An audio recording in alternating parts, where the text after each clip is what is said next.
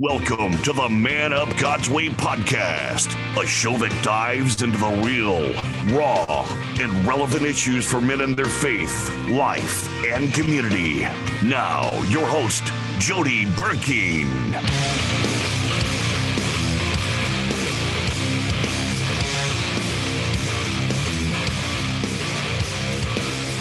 All right, guys, here we are again on another Monday night. My name is Jody Burkeen. I am the founder of Man Up God's Way Men's Ministry and the host of the Man Up God's Way podcast. We're excited for you to be here tonight. Got a special guest who we'll introduce here in just a little bit.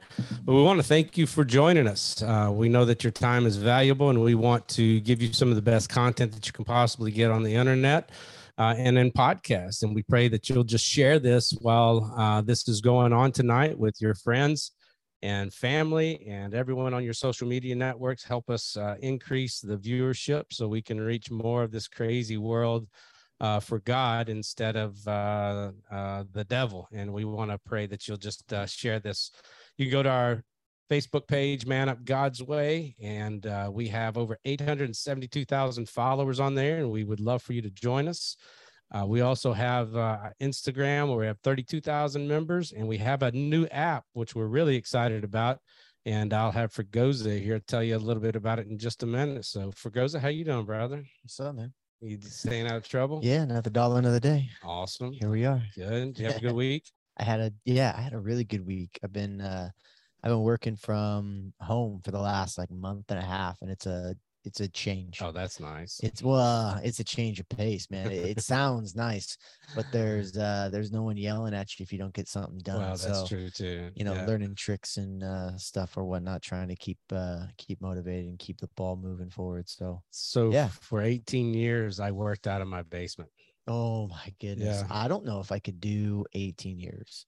Yeah, it was. I, I loved it because I, I did get to travel a little bit. I used to own a company that did industrial paint booths, and we sold them all around the world. And um, I closed that down when I went full time ministry in 2018, and uh, it was good. It was a good time for all those years. I get to so I have a lot of meetings. Like I have a lot of meetings in coffee shops, which I'm Right. grateful for. If I didn't have that, I would be going crazy. If I didn't have places to go, I get to come here. You know, this is technically work. So Right. um yeah, like all that stuff. Yeah, keeping myself sane. Mondays are my long days. Right, I'll get exactly. home tonight at like 11. So Right. good week though. Well, after uh, goofing off all weekend, you need a good long day. Yeah, hey, I don't get no weekend. I, that's the tough thing. You already know, like being a, I'm a worship leader for a church Right. here in St. Louis. So my weekend literally starts around one o'clock on Sunday, from one o'clock to like eleven. Get a little weekend, golf with some buddies, and then turn the switch back on. That's awesome. Start all over. That's awesome. So recently you were in California and you did a um we talked about this last week, but I, I kind of want to give it another plug is your uh, worship CD that you helped work on. Or I, I call it a CD. I'm showing my age here. I ought to go eight track. I'm so old. So Um, I did I did BVGs or backup vocals for uh Discover Worship. Um they just put out an acoustic uh single Your Love is Louder.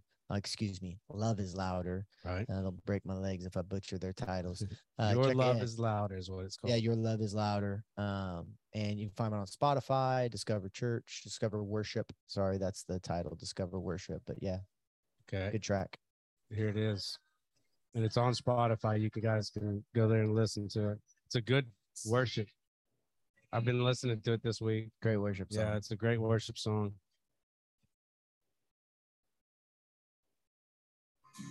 So I got a story to tell you. Um, this uh, this week, this past week, you know, I I'm building that house, you know, Yeah. for for a customer that I do. I do construction on the side, uh, but I've been building a house for almost a year for a lady who, you know, didn't want to pay top dollar to, Yeah, yeah. you know, big construction company. So she hired me and said I'd take all the time that I needed. She just wanted to be into it, you know, by spring of next year. So um, I'm getting close to being done. But I was down in the basement. I had these uh, contractors there putting in insulation upstairs. So I'm downstairs and my go-to music is grunge. Like I just for some reason, I you and I talked about this last week before the podcast was I just love lyrics. Like Yeah. lyrics to me are um are the key. I, I just I like if I get the lyrics, then uh, the beat usually follows that. So it's always the lyrics first. And for some reason, grunge music for me has always been just I just love the lyrics. You know, it, it, even if you can't understand it any better, I still love you know the lyrics. But um, so I'm downstairs. I'm jamming to you know Pearl Jam and Stone Temple Pilots. And, yeah, yeah. You know, Red Hot Chili Peppers. Just you know everything from that genre and back in that day. And all of a sudden, my battery dies on my little uh, my little uh, speaker. And so uh, I hear the guys upstairs and they're jamming to this rap music. I'm like, oh my gosh, you got to be kidding me. Like anything but rap music. So I'm trying to find my plug in, plug it in. All of a sudden I hear the Lord is blessing me and Jesus is with me and the Holy Spirit is in me. And like it just went down these lyrics. And then I was like, what are they listening to? And so I go upstairs and uh, there's three guys and they're you know they're they're roughnecks and not a tooth in their head and yeah. you know they're just they're just happy to be there working and they like what do you think about this music? And you know they thought i was coming up to make fun of them yeah. i was like well to be honest i'm a little convicted now. And yeah. they were like well how come I don't even know what they. I, I don't even yeah. know if they knew what convicted was. Your lyrics weren't on point, bro. exactly. so I go upstairs and I was like, I'm a little convicted, and they were like, How come? And I was like, Well, uh, to be honest, I'm a pastor, and I'm down here listening to grunge music, and you guys are up here listening to this rap music that's got God in it. And I was like, I, I went back downstairs and I turned my worship music on. Yeah. one of the first songs that came on was this. Oh, you know? that's so, awesome. So my kinda, boys will love that. Yeah, They'll was, be super happy it, to hear it. It was kind of cool that uh, I started listening to this and it just kind of brought me back to that place. That's but, uh, awesome. Uh, Do you know what artist they were listening to? Uh, it was Boost. Uh, Boost. Uh, oh, so they the had rap, yeah, yeah, they had yeah. the Boost uh, FM, uh, the rap station, Christian gotcha. rap station here in St. Louis. So, uh, but yeah, That's it was kind of kind of crazy, but that's my uh, conviction story. well, I don't want to get you off track, but I do want to talk about some of our merch stuff. I know quick. you mentioned the app. Um, that's how you know uh, there is a cost to the app. That's one of the ways that we fund this show. The other way is we have some merch. So it's manupmerch.com. Um, mugs. Obviously, everyone drinks coffee because we're all hopelessly addicted. Uh, we have Man Up Coffee. Uh, for those of you who are needing to grind your own, and then uh, both of your books. So Man Up uh, becoming a godly man in an ungodly word uh, world. I believe this is your second book. No, that's my this is your that first was, one. That was my first book. I need to get educated on. Yeah, that's all right. The books, and I know you're working on a couple others, but yeah. the second one, "Pursuit of a Godly Life," the second one again. All this Living stuff, like Jesus matters. Yep. Um, all of this stuff uh, that we have on our merch, and we got hats, we got you know hoodies and all that stuff. Uh, it just funds what we do. Uh, I, I, jokingly called this work earlier. Um, we don't really make any money coming here. We're just this is you know a hobby uh, exactly. uh, that for you costs you money. It does. I mean, and about, gas yeah. to get here for me and what. Well, you think about everything that we do. We all of our streaming software costs money. Yeah. Uh, Zoom costs money. All of this kind of stuff costs money. So we're just asking for a little penance, nothing major. Um, and but what's really cool is like you can get cool merchandise like this shirt, uh, this hoodie. It's getting cold now.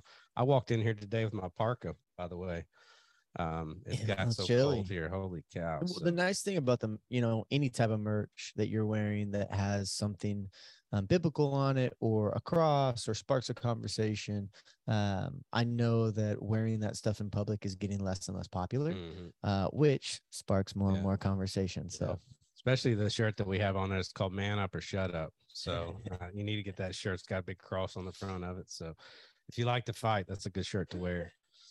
But well, thank you uh, for goes. I appreciate that. Well, I'm really excited tonight uh, to have my guest on here, and uh, I'm going to let him introduce himself. But um, Dr. Cameron Staley, I want to thank you for joining us here, and we've got a deep conversation that we're going to get in tonight, and really excited to have you on the podcast tonight. So, welcome. Well, thank you. It's great to be with you. I'm looking forward to our chat and it's good to know that we have some similar taste in music. That all okay. already bonds me to you. All right. That's good. That's good. I you know if, if, i'm being honest i really struggle with a lot of the um you know the christian music and, and i don't mean you know like i just struggle with um almost the elevator style music that they've created in a lot of some of the worship songs it's just over and over and over and over so you know we would call that traditional ccm is that what it yeah, is? traditional christian contemporary okay. most of the artists who are in it um we kind of like cr- it's cringy to us too. Okay. But you know, that's the industry. Okay. All right. So Fregosa, he he can sing like crazy. We'll play one of his songs later on, but uh uh where he's singing solo, he was doing backup on this, but uh he's he's got a great voice and um uh we're hoping he can write some good Christian songs for us. So so so Dr. Staley, why don't you tell us a little bit about uh you know where where you are um your doctorate, uh, how you got into what we're going to talk about tonight. As a matter of fact, we're going to be talking about pornography tonight. Um, the ins, the outs, the goods, the bads, the ugly about it. Uh, obviously, there's no good about it other than getting out of it. So uh, we're going to discuss that uh, tonight. Uh, I'll share my testimony about um, my my my stay in um, pornography and uh, what I would consider an addiction. And Dr. Staley and I are going to have a great discussion on that. So, um, men, if you are struggling with this, um, uh, stay tuned because uh, we've got some good conversations going on here. Uh, so, Dr. Staley, share share us with it how you got. I love how you were telling me at the beginning of the podcast, kind of how you got into this um, this genre, so to speak, uh, of psychology and um, just trying to help men in marriages yeah, it's always fun to retrace my steps. So looking back, I, I, think about 15 years ago, I started graduate school at Idaho State University in the clinical psychology PhD program. And at the time, my plan was to work with couples and improve their relationships and work through concerns that they had. And I felt like I probably needed to study more about human sexuality because that's going to come up quite a bit in some of the challenges in relationships so my advisor kept kind of pestering me to say, hey, you need to come up with a research topic. Um, so when you're in a PhD program, you have to do a thesis and a dissertation. And so they're pretty intense kind of research right. topics. And, and I didn't know exactly what I wanted to study, uh, but I was actually sitting in church uh, one Sunday and listening to someone from the pulpit talk about the evils of pornography and how destructive it was and how addicting it was. And that's a pretty common message in my faith. And and i typically just nod along because i also have moral objections about pornography. But it wasn't until that moment where i thought you know i wonder what the research says about pornography. So i never looked at that never really questioned that. I just kind of grew up hearing that it was an addiction and you should stay away from it. And so when i looked at the research i was really surprised that there weren't really any experimental studies at that time Hmm. demonstrating that pornography was an addiction like other substances. And I thought, well, this is really strange. Like everybody knows this is an addiction. Like, where's the research? It hasn't been done. And this was over a dozen years ago now at this point. And so I, I brought this up to my mentor and said, Hey, is this something that we can study? And she said, Absolutely. And so we brought folks into our research lab that struggled with viewing pornography and we monitored their brain activity using EEG as they watched erotic films and exciting films and kind of nature documentaries. And at that time, I thought we would be the first lab demonstrating that pornography right. functioned like an addiction, like other substances. And. I was really surprised when that's not what we found. And I thought, mm. wow, that's a, a head scratcher. Um, but what we did find is that those that struggle with porn experienced more negative emotions while they were viewing. So mm-hmm. they felt more distress and anxiety and guilt and shame. So they were feeling sexual arousal, but there are also these negative emotions. So the media gets a hold of our research and Dr. Phil gives us a call, told us to come on the show, and it shows up in all these outlets. And it basically said, Hey, researchers disprove sex addiction and it's like, well, that's actually. Oh, oh wow. Yeah, I'm like, that's actually that's not not what we did, and right. just one research study, and you have to replicate that. And in research, you don't prove or disprove anything. We just didn't find support for an addictions model, but we did find that emotions play a major role. But that's not sexy enough, so that doesn't make the headlines. People kind of gloss over right. that, but that's a key part of what's driving this concern with pornography. Hmm. So, so we all like I've heard for years, as a matter of fact, that addict uh, the pornography hits the same place of the brain like heroin and cocaine and a lot of the uh, opioid type drugs hit. Is that so? That's not true. No, I think that's fairly accurate. So if you okay. think about the reward center of our brain. It activates with any kind of reinforcer. So if you're using substances, if you're looking at erotica, if you're eating chocolate cake, if you're a female and see a baby, it lights up. If you're a man and see a baby, it actually doesn't light up. Right. But it's the reward center. And they've actually Okay. studied Christian individuals. And when they're praying, that same part of the brain is activated. wow. It really is anything intrinsically rewarding and meaningful. Okay. And so I think people see that it's like, wow, dopamine's activated when you look at porn and uh, c- consume substances. Like, yep. Uh, but really, that is just the neurotransmitter associated with any rewarding experience. So do you think that's where they came up with it's an addiction just because it hits the same area, the same reward center? I think that's a big part of it. And I think the rest of it, I'm just going to have to speculate a little bit because there just isn't, there wasn't a ton of research on sexual addiction or pornography Okay. addiction in general. But there's a vast literature on substance addiction. Right. And so there's a lot of overlap and similarities. And as a sex researcher myself, we found that a lot of grant agencies don't want to fund research on sexual health. And so it was Mhm. difficult to do the research to begin with. Because sex sells. You know. That can be part of it. Yeah. And then it's kind of a, a touchy area to look into. So we've had some studies that were funded, and then the granting institution says, oh, we're actually going to rescind that funding. So there's not a ton of research on sexuality in general. And so if it's like, well, if people are struggling with sexual problems, if we can say it's an addiction, we can just kind of apply all that literature on substance use to Right. this problem. And overnight, we have some credibility.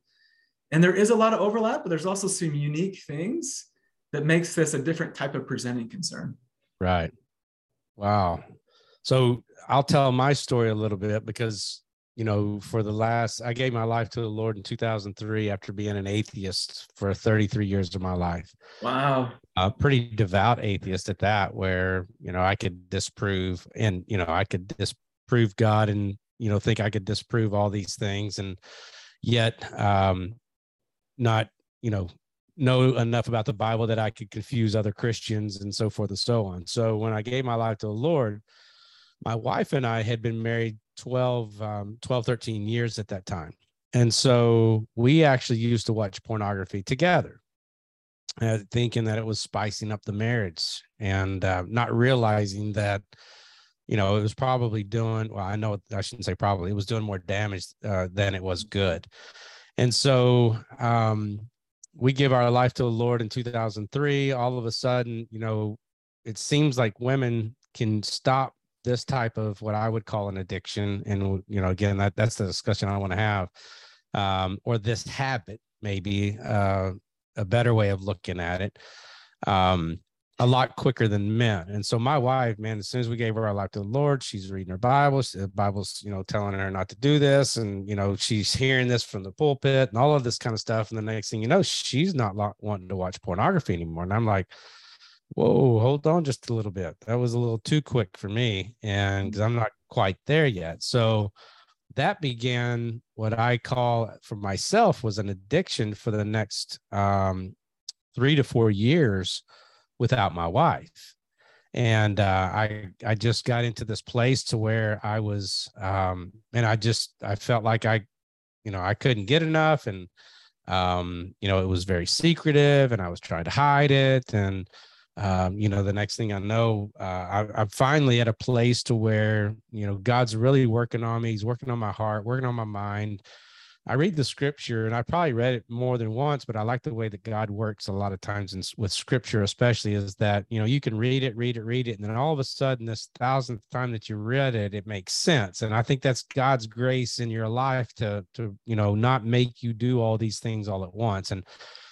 I um I'd quit drinking. Uh, I was a drunk at the time. I quit drinking. I quit smoking. I quit cussing. You know, I quit doing all these things except pornography. And then all of a sudden, you know, I read um, even if you look at a, wo- woman with lust, you've committed adultery in your Mhm. heart. And that to me like broke my heart because I didn't want to commit adultery on my wife.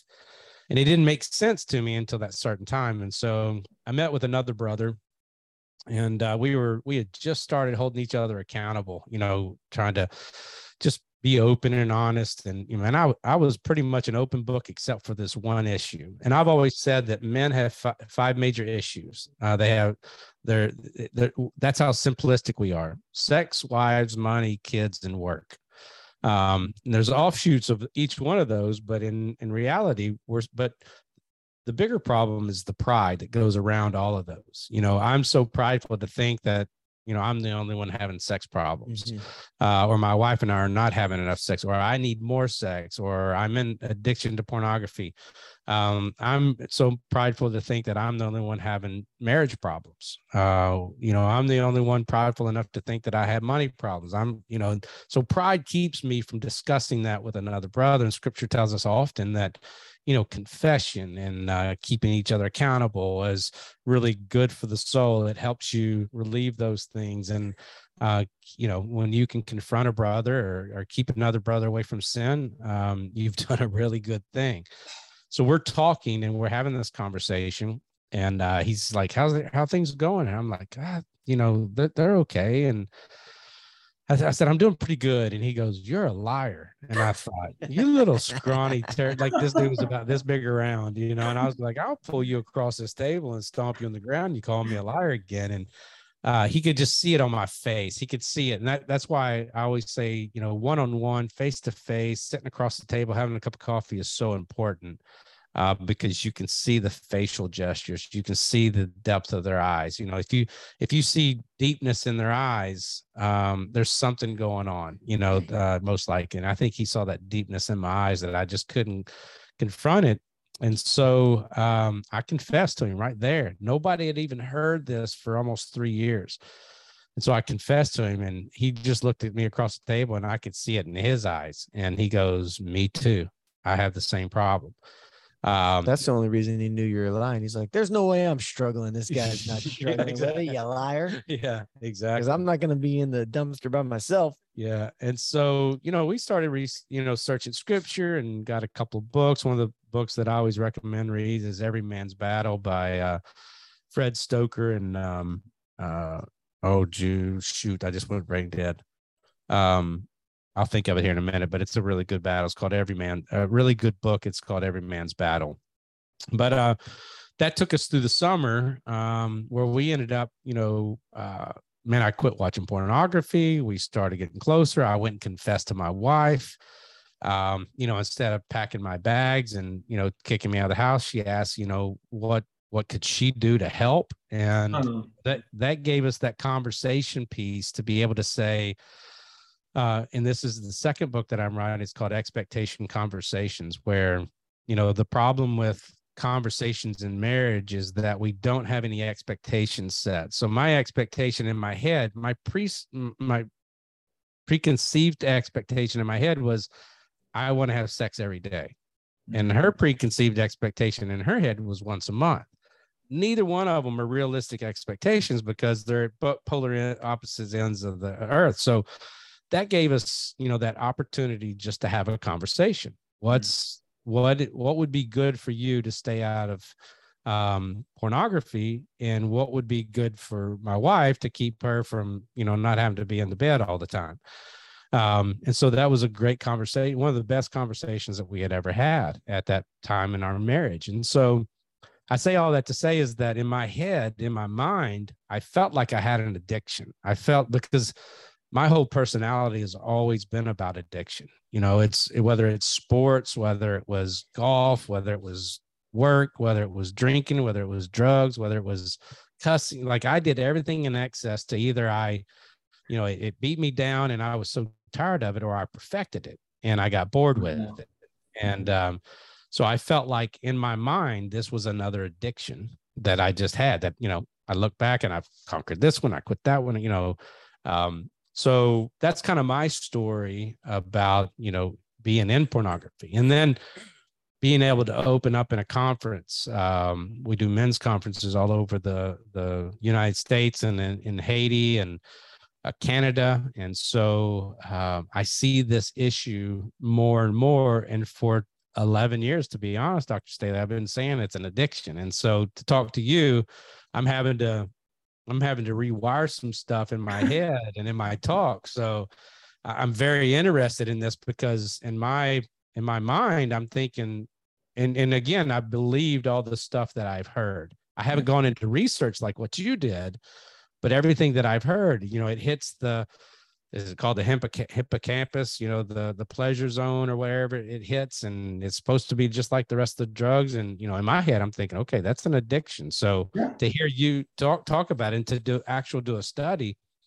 i i i've got to redirect here and think so um well i'm actually I, i'm i'm super interested in um in how you're quantifying it if it's not an addiction like if um because I know we're talking about okay, so we're not getting a positive um, feeling from this.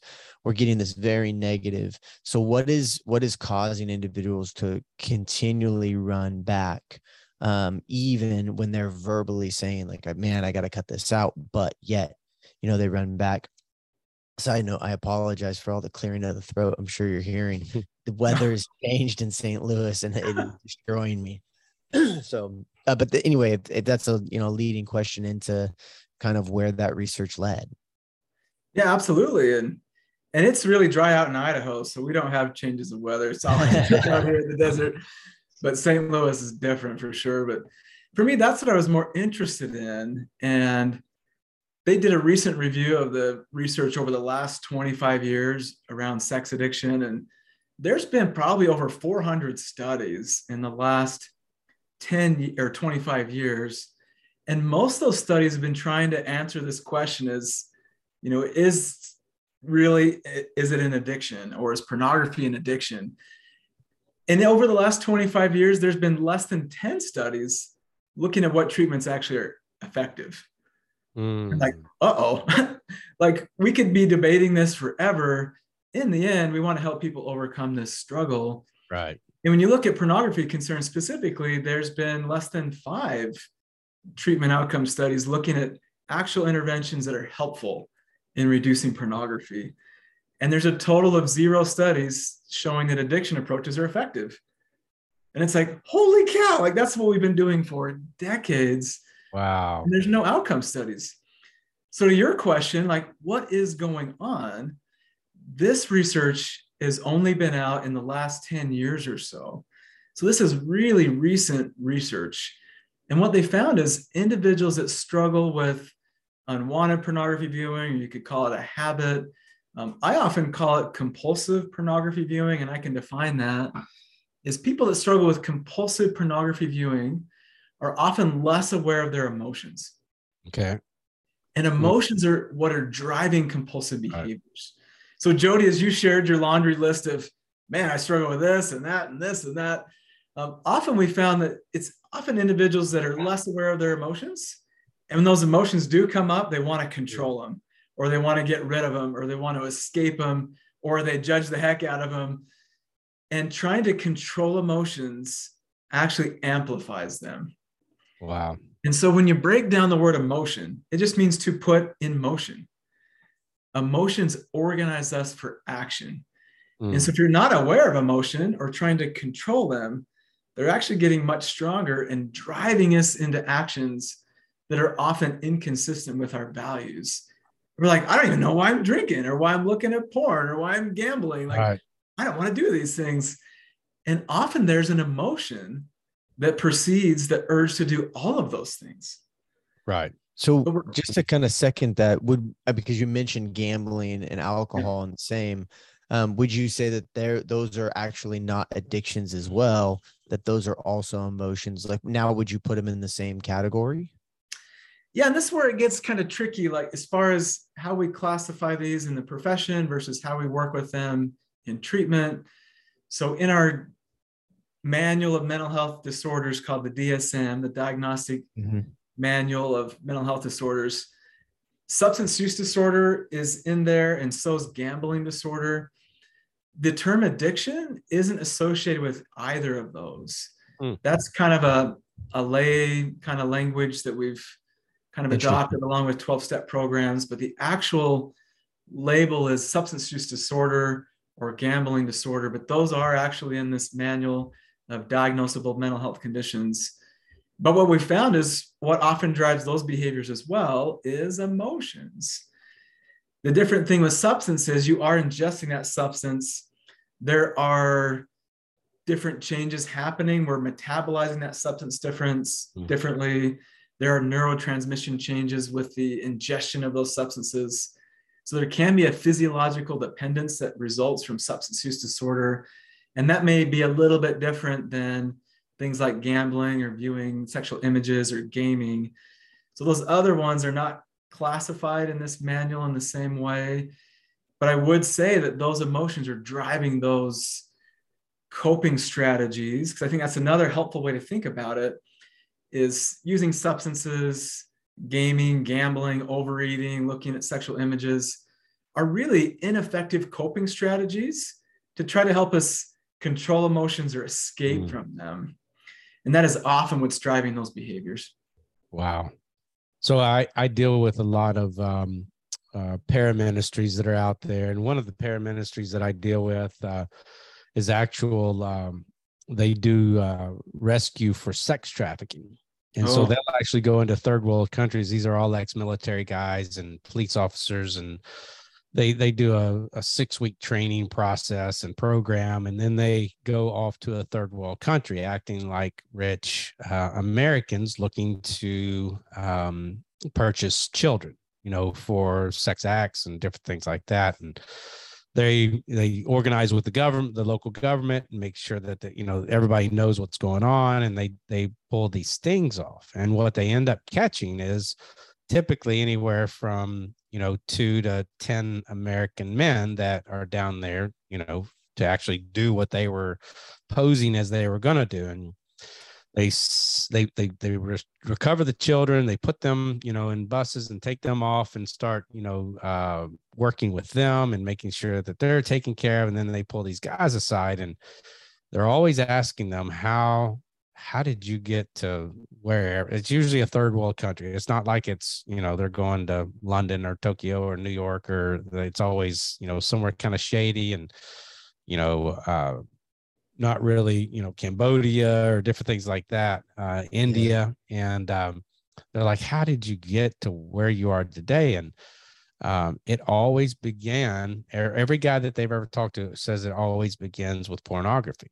Like the pornography no longer satisfies them you know so watching it on a screen and um you know pleasuring themselves isn't fun anymore. So they go to you know the next level where you know they're maybe going out to a bar or wherever trying to pick up chicks. And the next thing you know they're doing prostitutes.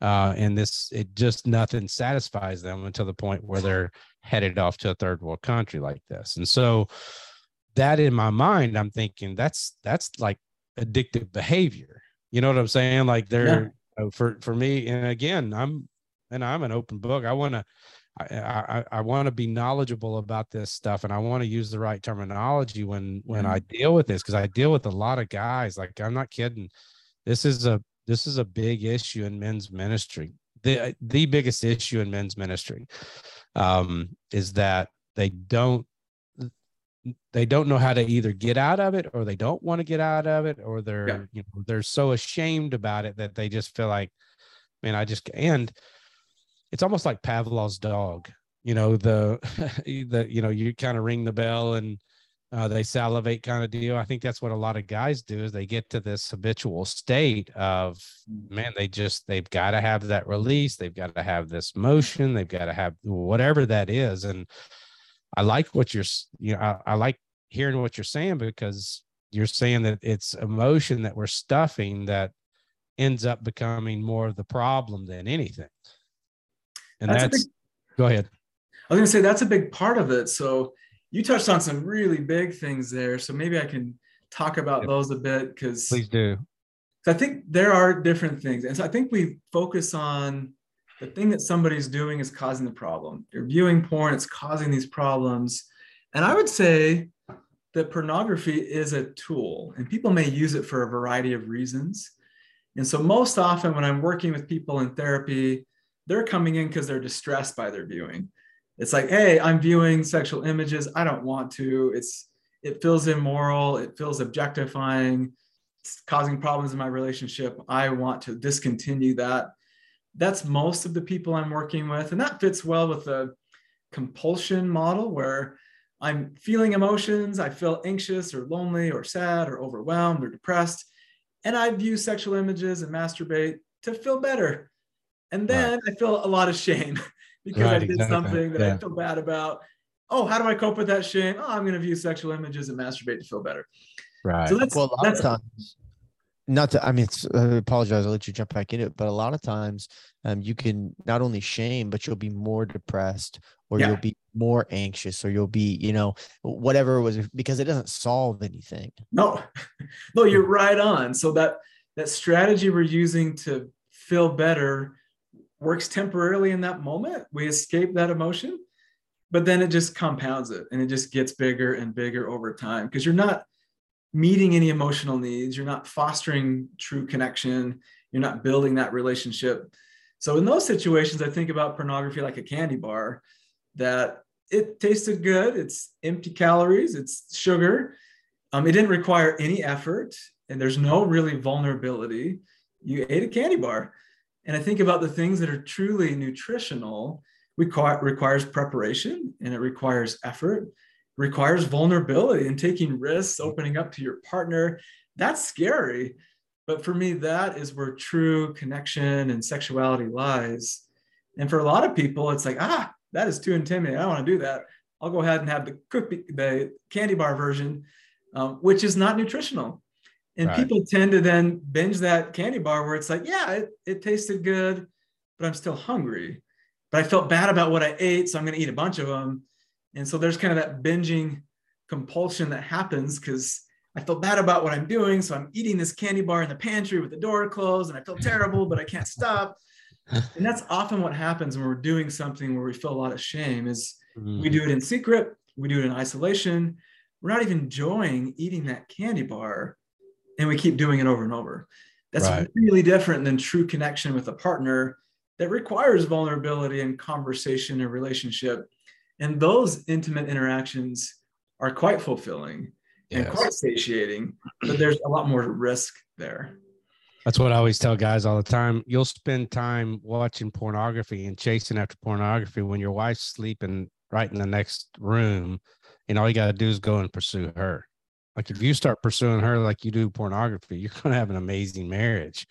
And it's uh it's usually a vicious cycle that happens. So I've got a couple of uh, uh discussion points that I want to talk to you like and again, I'm giving you an in-depth look of, of the way that I speak to men and you know I even I speak about this in conferences you know there could be 50 to 500 men in these conferences and i'm i'm speaking about this because i do know it's the pink elephant in the room that nobody's mm-hmm. talking about and so when i do bring up pornography i share my story i share my testimony and um you know i, I always there's a couple of things i think that happens with and i know that almost started happening with me is sexual dysfunction is starts happening with pornography. It's not like you um, you know light some candles and get a glass of wine and you know set some rose petals out and watch pornography and you know take your time and all that. It's usually for speed and release. And that's that that whole pavlov's dog uh, mentality you know you don't want to get caught and you want to hurry up and get it over with and that way you know it's it's over with and you're moving on kind of deal and it's it, that Pavlov dog, you know, you kind of feed the dog the meat, you ring the bell, feed the dog, you know, he salivates and you just continue to do that. Well, then you take away the meat and ring the bell and the dog still salivates. Men tend a lot of times to happen to, you know, do that with pornography. Then they get into the bedroom where they actually have the real thing. And the next thing you know, they become the minute man. And, you know, they're no longer satisfying their wife. They're no longer satisfied. And it just continues this vicious cycle.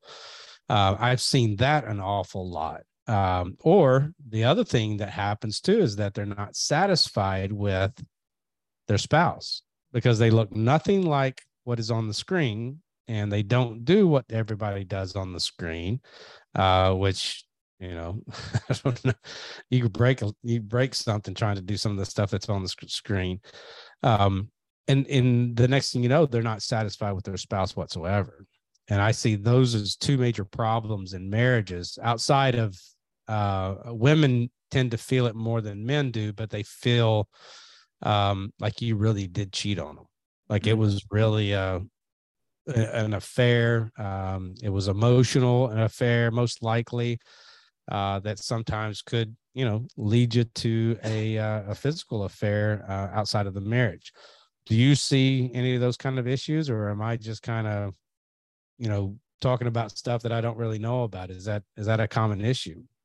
Yeah, I think oh, all those things occur. So you brought up a lot of things. I, I kind of want to touch on these and make sure I, I get them all. So if I can backtrack. Yes. You brought up the trafficking, which is really extreme. Right. And often there's that fear that if you start viewing pornography, it's going to progress to, you know, assaulting other people, to human trafficking. And that is one of the fears. And I think they've tried to study that to say if, you know, pornography leads to other unwanted behaviors and they haven't found that in research. Okay. That's the diff- the biggest thing to think about. Like there might be a correlation, but correlation doesn't equal causation. We right. often hear quite a bit. So I often think about the Ted Bundy example. So right. Ted Bundy kidnapped and raped and murdered lots of women, and he said the same thing. Oh, I, I view pornography. That that is why I did these things. And I also think about you know Ted Bundy also liked chips and salsa you know, maybe chips and salsa led to all these horrible things. It's like, oh, I hope not, because I like chips and salsa. those, those, are correlations that don't lead okay. to causations. And for me, the, the challenge with that argument is it relinquishes people's responsibility for their actions. Mm. say, I didn't traffic this person, or I didn't assault this person, or kill this person. Pornography did that.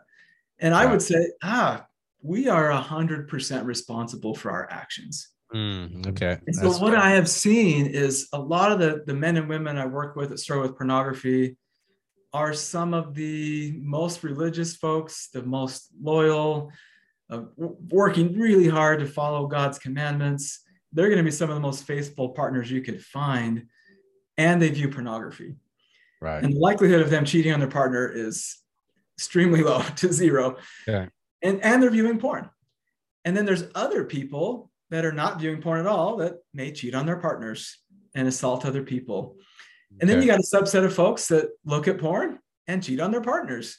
Right. And so I think about it is a lot more about the intention and the person and the reason behind it. And so there are people that are really callous and don't care about how they impact others and hurt people.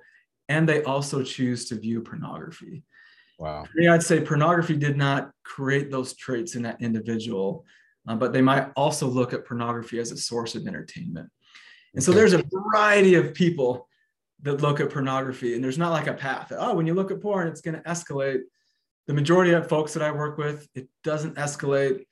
But other folks, there's other traits going on that's driving those really dangerous criminal actions. And that's a good point because last year I think there was over a billion hours of pornography watched um, just on Pornhub, like the mm-hmm. the one major. Well, it, it beats so, out Netflix. It beats out every streaming yeah. service ever.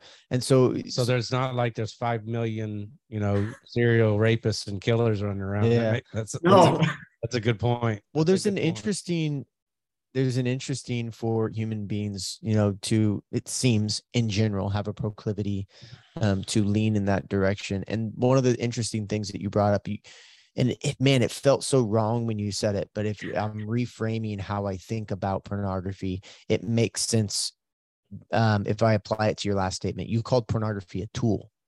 And hmm. it makes sense when you're saying, no, no, no, there's there's all these different, there's an eclectic mix of different types of people and they're all using it for different reasons and we can't all put them in the same category of why you know they're using pornography um, but there are different root causes. And that leads me to my next question is what studies if any are there on what those root causes are? Um, you know what's the majority of the root causes? And then, you know what are the techniques in combating it? Are we even there yet? Because you're saying that you know the techniques to combat alcoholism and other addictions aren't actually effective to this particular one. Um, so and, and then that you know follow-up question is that to that is is there you know some fight against studying this because of what the implications like you know the woke world doesn't see this as a problem. Mhm. Like, pornography is just a tool. You know, there's like, I don't know why you feel bad about that. Like even like you said, Jody, hey, it may have Yeah. spiced up the marriage a little Right, bit. So exactly. so I guess the the main two questions are, you know, what studies do we have now, and is there something stopping? You know, um, you had mentioned grants kind of getting shut down. Like, is there something stopping more studies coming out? Oh, I love those questions. So I'll have to circle back to Jody's other questions too to make sure I get all these. So maybe I'll I'll jump That's on good. this and then we'll come back to Jody's. So I'd say there's probably four key things we've identified that is driving unwanted pornography viewing. Because you mentioned some people are viewing porn and they're not distressed by it at all. So I'm not really even going to talk about that group. I'm going to talk about those that are viewing and really don't want to. They want to change that behavior. And so that top one is if people are viewing pornography to avoid emotions or to control those, that predicts a lot of the struggle with pornography viewing. So that's the first one is I'm feeling stuff and I don't want to feel it. I want to get rid of it. Um, that's one of the driving factors. People that are not aware of those emotions, that's another one. And then we have a lot of emotional concerns that are there that often get missed. And so I think about for people that are viewing porn and they don't want to, that's often a symptom of something else. And so think about like if you had a cough and you go to the doctor and you're like, hey, I've been coughing. And the doctor's like, oh, okay. What I want you to do this week is just to not cough. Like go ahead and Cough drop, suppress that cough and you'll be all better. It's like that's what we've been doing around pornography Right. concerns for a long time is oh that porn is porn cough is nagging. Just don't cough and you'll be good to go. But you think about, well, we're coughing for a reason. And so if there's an underlying cold, you might need some chicken noodle soup, you might need antibiotics, you might need some rest. And when you address what's driving it, that nagging cough kind of goes away. And pornography functions like that. Mm. So those things that we've seen that drive that are things like shame. And Jody kind of touched on this and mentioned pride.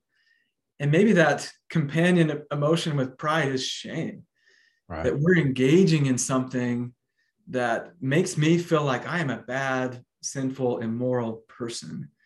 It's not that, hey, what I'm doing is bad or wrong. I am bad or wrong. Mhm. And so shame is con- encourages us to withdraw from our relationships, from God, from our life. And that shame is a really hopeless, painful, scary, dark place to be in. Yeah, it is.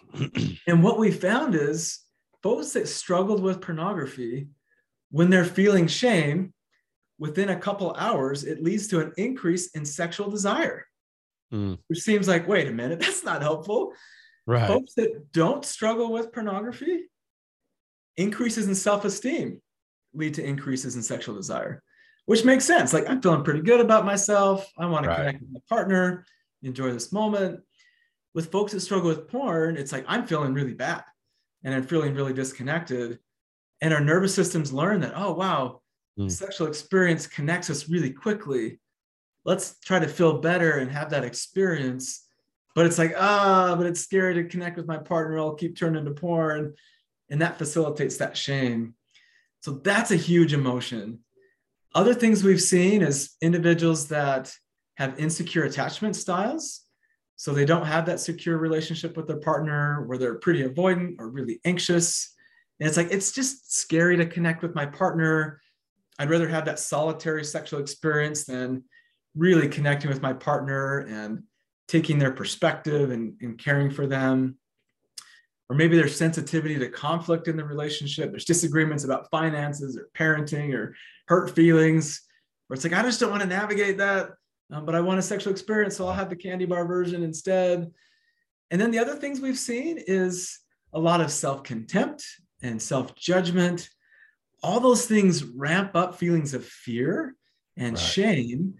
And so, if we view this porn thing as a coping strategy for emotions, the more you're feeling those negative feelings, the more likely you're going to turn to that coping strategy again. Hmm.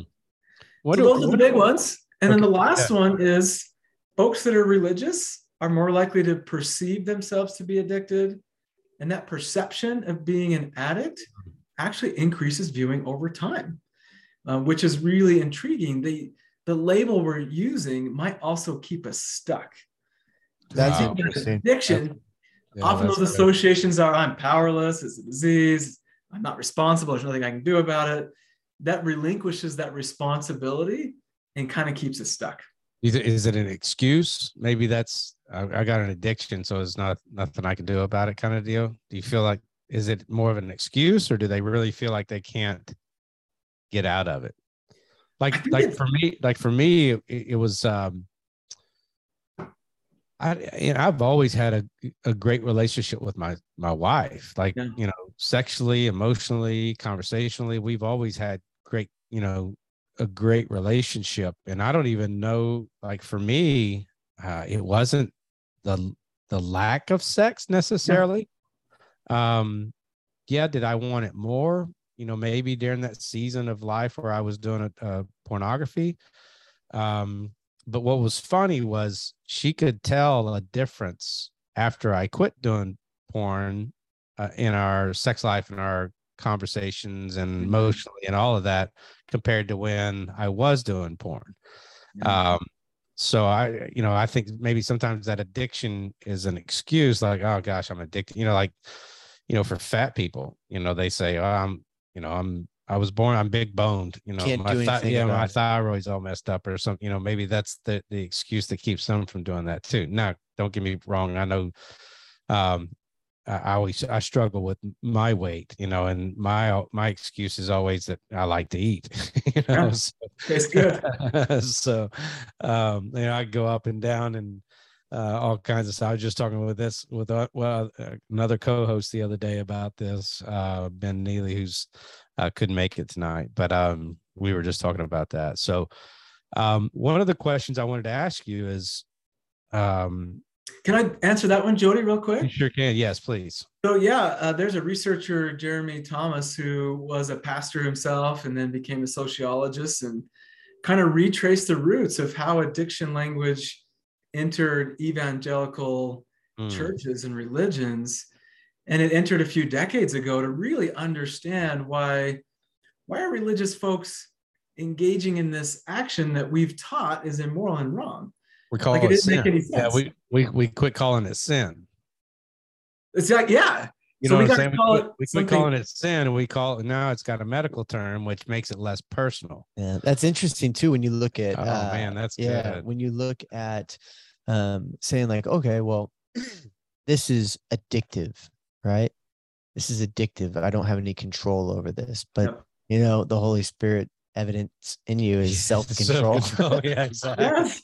oh, it's addictive. I can't do anything Yeah. about it. Well, hold on. Isn't a fruit of the spirit self control? That doesn't apply to me right now. right. Huh. You're right on. So they found that in order to make sense of why are people committing all these sins? Oh, maybe it's a disease. Maybe it's an addiction. It's not that Mm, people are willfully rebelling against God. Oh, Right. it's got to be an addiction. And so, in a way, it does like relinquish some responsibility, and we feel like, oh, we feel a little bit better. Like I'm not, I'm not choosing this as an addiction. right. And so we feel a little bit better, but it keeps us stuck. Because I actually do want people to feel the consequences of their actions. Right. So when you're when you're viewing, it often is turning down the volume of emotions. Yeah. Mhm. And so it's like I'm not feeling the ne- the negative ones, but I'm not feeling the connecting, meaningful ones too. And so when you said like your partner's like, ah, like I notice a difference. It's like, yeah, I think emotions are more online, more more aware, or more engaged. And for me, the Holy Spirit speaks to me through emotions. right. And that's one of the most destructive things with porn is if we're turning down all the emotions, we're maybe also turning down that conduit for the Spirit to speak Mm. to us too. That's good stuff. That's good stuff. So the question, the one that you you're talking about shame a while ago, Yeah. and you know maybe it's um maybe it's you know spiritually uh, inputted in us because of what I would call the sin nature. Um, but in a world right now that is glorifying everything, um, you know, homosexuality, transgenderism, you know, uh, pronouns and er- everything sexually that is, you know, probably I'm 53 years old. And so for the first time in my lifetime, it is so open that you can do just about anything, you know, and like pornography on the whole spectrum is what I would think is way down here on the spectrum now with all the other crazy stuff that's going on. Why do you think shame is such a, a big deal for people who watch pornography, especially as you know culturally appropriate? Uh, you know, I don't like to, I don't believe that, but I'm saying, you know, right now culture and society thinks, man, more power to you. You know, you want to watch pornography? Great, go for it. You know, I think you should. I think you know all of that kind of stuff. Why do you think it's people still feel shame even in a culture like we have? Yeah, I think about I think this is a story as as old as the Garden of Eden, where Mm, you know I think one of the wonderful gifts that God gave us is this body, and the, the power to create is a really divine gift. And so I think Satan's pretty tricky, where it's like let's attack those things that are the most precious gifts. Let's have you feel ashamed about your body.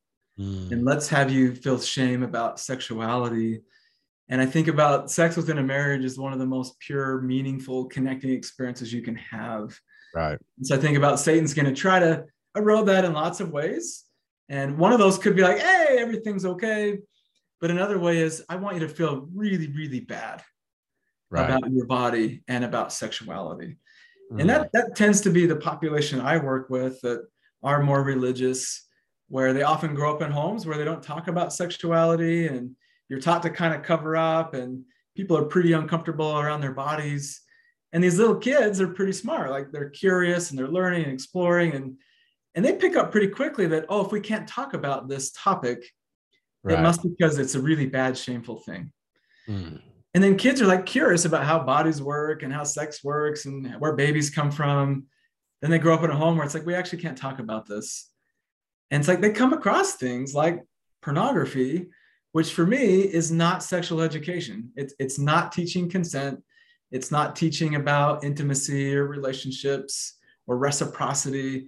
It's a type of adult entertainment. It, it's not educational material for kids right. but they're not able to comprehend that. So instead, they're like, wow, this is exciting and kind of scary and arousing. I don't know what to do with this, but I can't talk to my folks. I can't talk to my church leaders. Yeah. I don't know what to do with this Right. shame. Right. And so, and then when you're kind of taught that, you know, this thing you're viewing is pornography and it's really bad and really sinful, kids aren't able to separate this behavior is wrong versus, oh, I do that bad behavior, therefore I am wrong. Mm, And so for me, guilt is a really pro-social emotion. Like if I hurt, hurt Jody's feelings, where I'm like, I don't like your haircut, and you're like, ouch, Cameron, that was kind of mean. Like, oh, I feel guilt. I'm going to apologize. That actually helps me move forward and improve this relationship. right. Shame is like, oh, I'm a bad person for saying that. I'm going to withdraw and shut down and Mm, get more stuck. And so those are the, the key things is guilt actually helps us improve behavior. Shame shuts us down. The other part of shame that's going on here is, is shame is adapted for our survival. And so when we're under threat, if we can fight against it, that works pretty well. If we can't fight against the threat, let's run away from it. That works pretty well. right. But when people are taught that their sexuality is wrong or dangerous or sinful or immoral, I don't know how to fight it and I don't know how to run away from it. So shame shows up and says, you know what? Let's go ahead and collapse. Let's Right. go ahead and shut down. And so, in a way, shame is trying to protect people, but it also keeps them stuck. Because as you discovered, Jody, that you know when you're feeling shame and are hiding things, true connection erodes that shame. Right. Well, shame's trying to keep you safe by saying, don't tell anybody. That's what perpetuates this. But that true connection, that true intimacy is how we move forward. And that's tricky to do when we're having that shame response so strong, Right. trying to keep us safe. Well, it's interesting that we get thrown into it, you know, in the Christian community, particularly. This is how I felt growing up. Like I didn't get a birds and bees talk. You know, Yeah. my bro- my brother told me what he knew, and he and I, you know, as as adults, we've talked about this, and I'm like, so what was your birds and bees talk? He was like, dude, it was trash. like, Yeah. It was not good. Like we're we're both we're pastors' kids. We just grew up no, like don't do that. Yep. Okay, so then we're left to our own devices to figure it out on our own. And, you know, I, I say, thank God the access wasn't what it was today. Mhm. You know, this is, it's just a Well, weird could- thing to, I got it in the studio with me if I want. It's right Right. here. Yeah. And so, you know, it's just, it's crazy the access that we have and um, that our Christian community is having to figure this out for the majority on their own. Um, I was one of those weird kids who wasn't allowed in sex ed. And I Hmm. didn't, yeah, I didn't even have sex ed till high school. Mhm. Um, and by that time, you know, I knew from my friends, so I didn't need, I didn't need know. it, you know, so I knew how the birds and bees worked at least. But yeah, it's just, it's an interesting conundrum in the Christian community. Big time. All right, so I want to drop a bomb on you here. I, I, I have a What? I have a theory um, that I have been. It's still it's still in the the question phase, so to speak. Um, but th- my theory is is that um, we have seen a massive increase of homosexuality and transgenderism in the last, we'll say, ten to fifteen years, to where it's coming out relatively fast, relatively furious, uh, relatively um, pretty powerful actually you know as as as many people are coming out uh, both in homosexuality. I don't know if you just saw that uh, madonna came out 63 years old you know uh, she's so irrelevant. She needed to be relevant by coming out the closet. Um my theory is is that because of the advent of pornography the ease of pornography um you know when i was growing up in the 70s and the 80s i mean you had to pull into a sleazy place with your car. People knew your car. You know you had to walk in the back alley of a a place to go view it and all of that. And then you know late 90s early 2000s you could have a, a video mailed to your house. And then all of a sudden in the late 2000s you could literally pull it up on your phone and your laptop and all of this pornography itself is the watching most cases of two people woman and a man in most cases. As i'm watching a woman i'm also watching a man if i'm watching pornography. Um in essence that's kind of gay um by watching it you know because you're watching the sexual acts of both people. My theory is is that i believe pornography is is is what's what is pushing the and I, I almost think it's a fad um, of this homosexuality and transgenderism coming out so fast and furious that you're just seeing I mean they're they're saying transgenderism is going to grow like double every year for the next 10 years like off the chart kind of stuff Well, and so It's an interest. Well, I, I know you're not asking me. I'm adding to your. I'm adding to your let, let question. me, Here's let me- yeah, let me finish the question. Okay. So, do you think pornography is the cause of this or the root cause of this? Uh, because it's so easy to access, it's so easy to get that, you know, especially for the younger generation that's viewing this, you know, anywhere from, you know, mid teens to early teens they're really confused on their sexuality number one and number two you know if they're watching a guy and uh, watching a girl and all of a sudden they fixate on the guy you know they start questioning am i gay? And the next thing you know they step out and say okay well i'm gay now because i like watching a guy or vice versa. My theory is is that i think pornography is pushing this agenda faster and more furious than it would have been without it. Um, kind of what what are your thoughts there behind that? Yeah, I think I had a similar kind of wondering too when I was younger and before I started into psychology and working with individuals. I think I had that same wondering.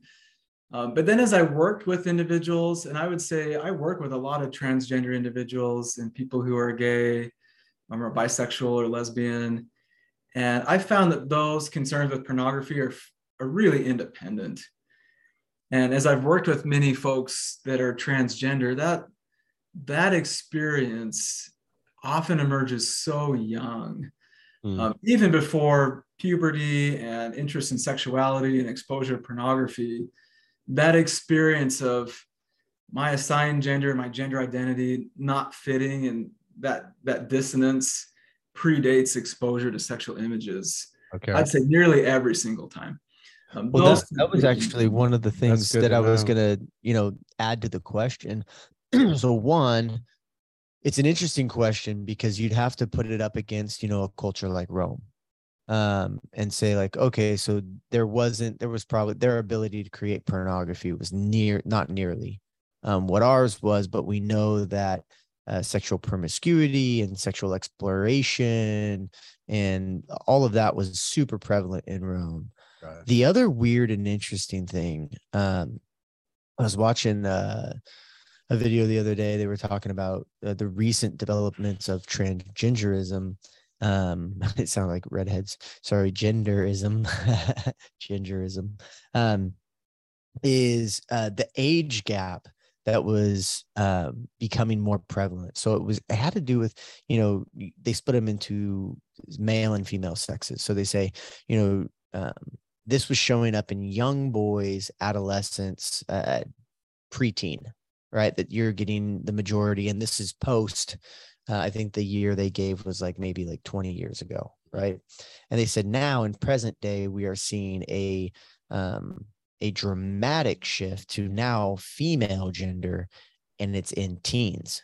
Um, when before, all before this, you know, males it was- dressing it was- like women. it was mostly it was mostly Right. a male thing um and so i'm not speculating on why that is um i'm just saying that it currently shows the research is showing that so the new the new studies really are are kind of starting to dive into this is this cultural is this why is this drastic change both happening in it's almost uh, like mob mentality. You know, everybody's doing it, so I might as well do it. well yeah too. that's what they're trying to figure i think it was like a PragerU video or something like that they said hey there's you know the the the interesting question is that is a that is a drastic jump in age and a jump in sex which before never was so maybe is there is that a psychological thing or what is going on there um you know and i know this is speculation you're you're a man of science so you're, you're like well there's no studies so i can i can really say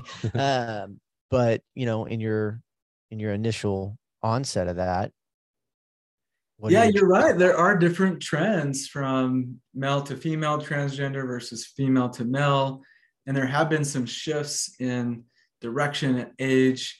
And we actually don't have answers to that right now. Um, Yeah. That is to be determined. We're still trying to understand that very question. Um, but I think that is a good question. There are shifts, and we're trying to understand those factors, and often they're quite complex. Um, the other question that, that Jody brought up about what about sexual orientation?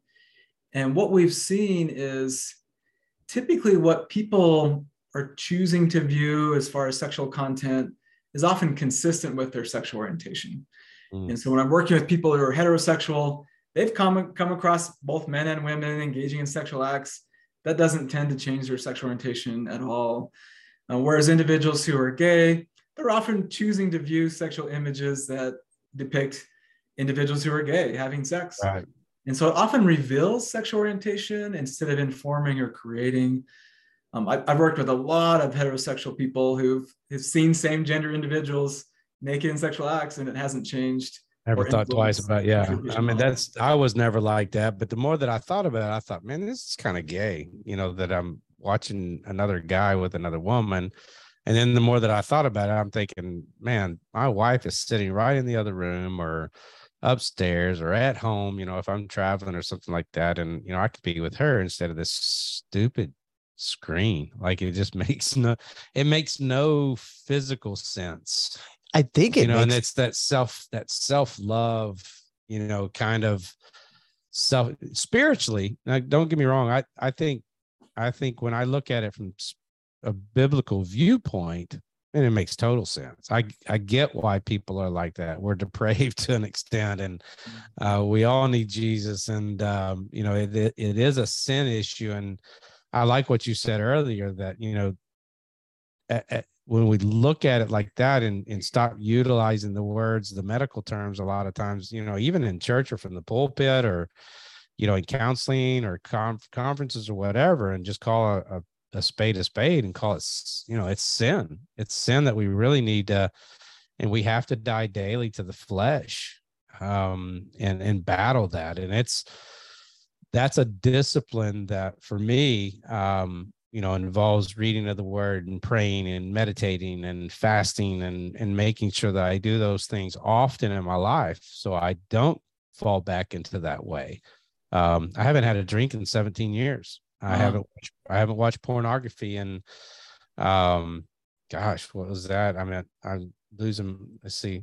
So it was about long two, enough you're losing track of it, Yeah. or you could just be getting So- Alzheimer's. so yeah, probably Alzheimer's. Uh but uh probably 13 15 years you know? Um you know it's one of those when i look back on it it was all god that helped me do that the disciplines that i put in as a as a christian man. And um you know i i studied and i learned in the way that man up god's way became a, a ministry was that I, I felt like the church and i hadn't been to church since i was 12 years old. Mm. at 33 years old i walked into the church and then a few few years later as i'm you know i'm i'm i've read through the bible more than more than once. Uh, i'm reading about these men and women that god gives us the the examples of in the bible and i'm thinking there are no biblical masculine godly men in the church. What what happened? You know where are the davids? Where are the abrahams? Where are the moseses? Where are the pauls of the world that actually you know did something for the kingdom of god? And um, that's how man up was started. You know I, I just felt that we had feminized the church so bad that um, it made it no fun for the guys you know like it wasn't it wasn't a place where they wanted to be. There wasn't you know talk about being a man. And and the culture right now is destroying men especially the middle class white male. Um you know they're they're they're destroying them and feminizing just about everything. And so a, a lot of that could you know in my mind could could be a lot of the problems that we see today. Um you know especially um with uh, the feminist movement. I mean you know it's just it's just crazy what they're doing to guys um and and trying to hold them down to an extent. And biblically and spiritually you know we need to step up. We need to be the men that god's called us to be and uh, walk away from the sin you know with his help uh, that that we get into our life. And i think a lot of men have felt especially in our ministry um have felt defeated. And maybe that's that shame part you know like it's almost you know they're they're not they're not the spiritual leaders in their home uh, like the word calls us to be. Um they're not loving their wife as christ loved the church. They're not you know raising godly children uh they're not being different at work you know they're they're they're not being godly christians they're not serving they're not giving they're not tithing the next thing you know that they're defeated. And um, I usually start my conference off asking if they got their testicles out of their wife's purse uh, so they could come to a men's conference uh, because I, I feel like they've been spiritually and and and emotionally castrated and um, they need to you know need to step up and do something. Well, what's really interesting to me is that you know we're saying these things about a, almost a standard for you know how you operate as a man, and there's no other aspect in my personal life or my business aspect of dealing with individuals outside of church. So when it comes to, you know, I do this all the time. We're talking to people about, oh, I'm going to start a business or, hey, I want to grow in this area. And I'm like, well, read a book, shut off the TV. And I don't, you know, or, or, hey, I want to lose some weight, put down the fork. Like, I don't, I don't mm-hmm. know what to tell you. Go work out. Like, there mm-hmm. is no excuse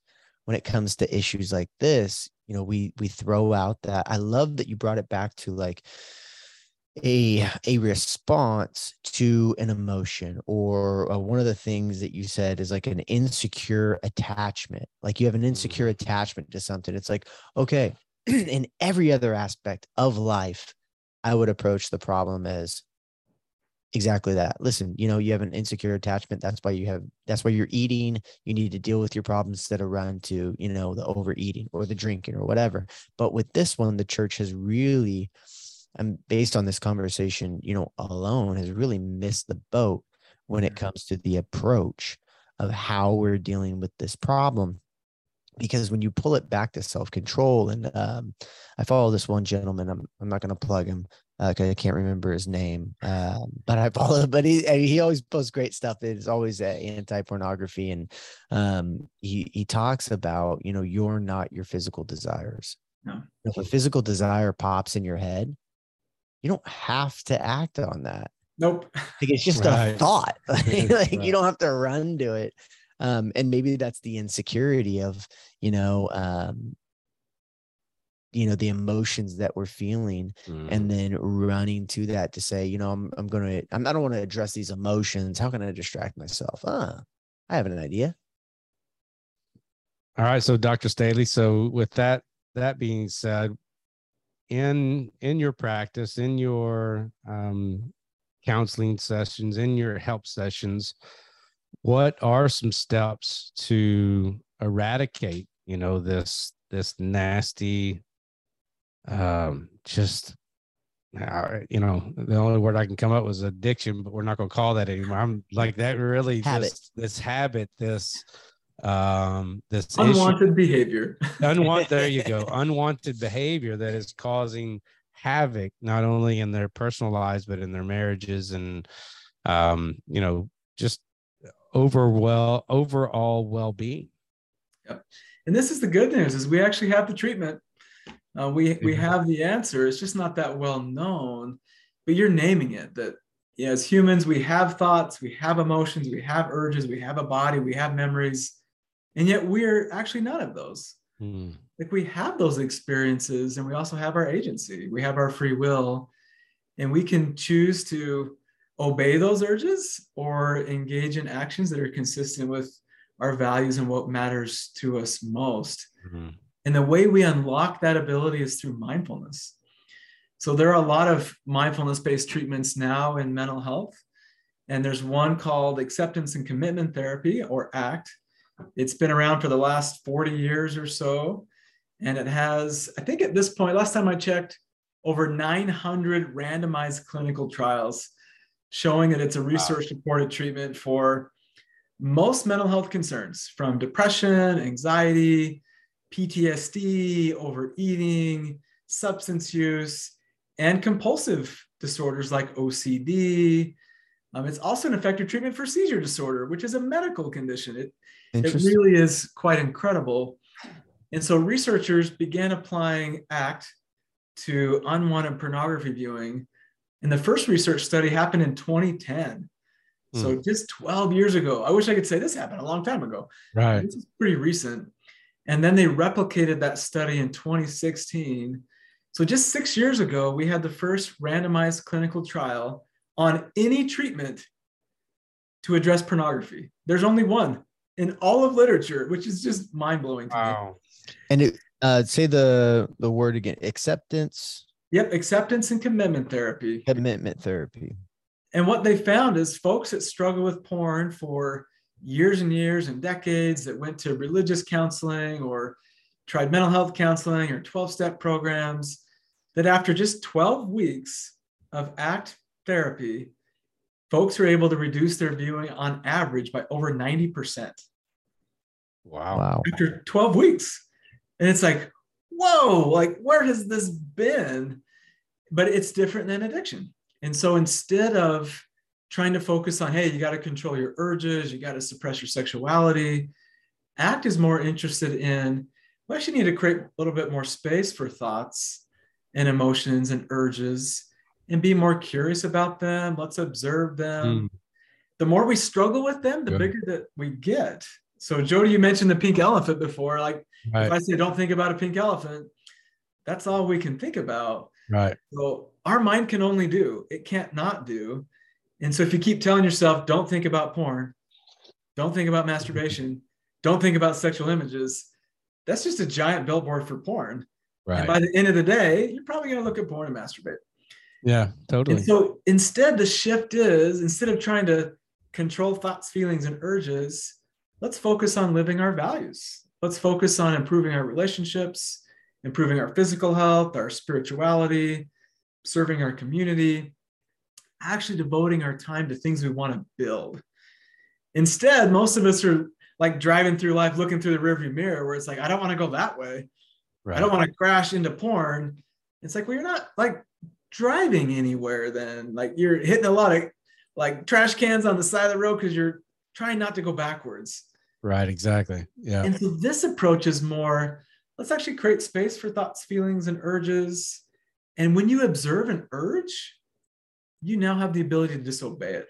Mm. Like I have the urge to check my phone a lot throughout the day, especially when it dings or vibrates. And I'll have this urge to pull it out of my pocket and look at it. And when I'm going really fast or really busy or not aware, I'll probably check my phone. Right. Other times I'm more aware, slow down. I notice that urge. I can be like, oh yeah, I have that urge to check my phone. I can keep it in my pocket and keep walking. Mm. And so it really is being aware and in tune to those urges allows you to then disobey those and choose an action that is consistent with where you really want to go in life. Mm. That's good. That's really good. So how long have you been um so I know you you got your doctorate what 10 years ago, 12 years Yeah, ago? about 10 years ago. Yeah. Okay.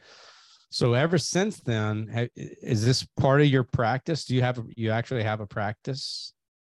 Yeah. So I've worked at universities for most of my career in the Intermountain West. So Utah, kind of Idaho area.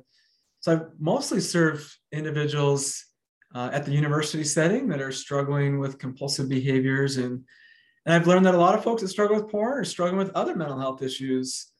And porn is just a coping strategy. So they might be Yeah. struggling with depression or anxiety, or a lot of folks have really extensive trauma. Mm. And they've coped with that by looking at sexual images, Right. kind of checking out. Other folks struggle with ADHD or Mm. are on the autism spectrum and are all using porn as that tool to cope. But the Mm. things they're struggling with are quite varied. And so, as I've worked with folks in the university setting over the years, uh, I remember the last group I ran a few years ago, they said, Hey, you got to make these ACT principles more accessible. If I would have found these online, I would have overcame this years ago. And they actually said, Cameron, you got to do more. And I'm like, no, I'm just going to stay in my therapy office where it's safe. and. And they said, no, you've been telling us to take risks and to open up and have conversations about sexuality. And so they actually encouraged me to create Life After Pornography, which is the online program that I launched that is based on ACT. And it basically walks people through 10 sessions of therapy as if you were chatting with me um, in person. wow. And you can do it from the comfort of your own home on your laptop or on your smartphone.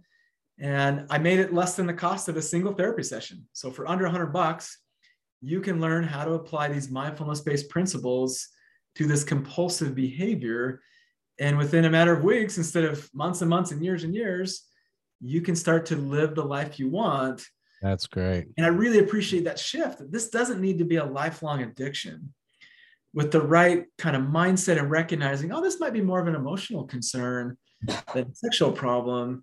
And what am I trying to accomplish by viewing? What are other ways to meet those needs? People are able to overcome this concern much sooner.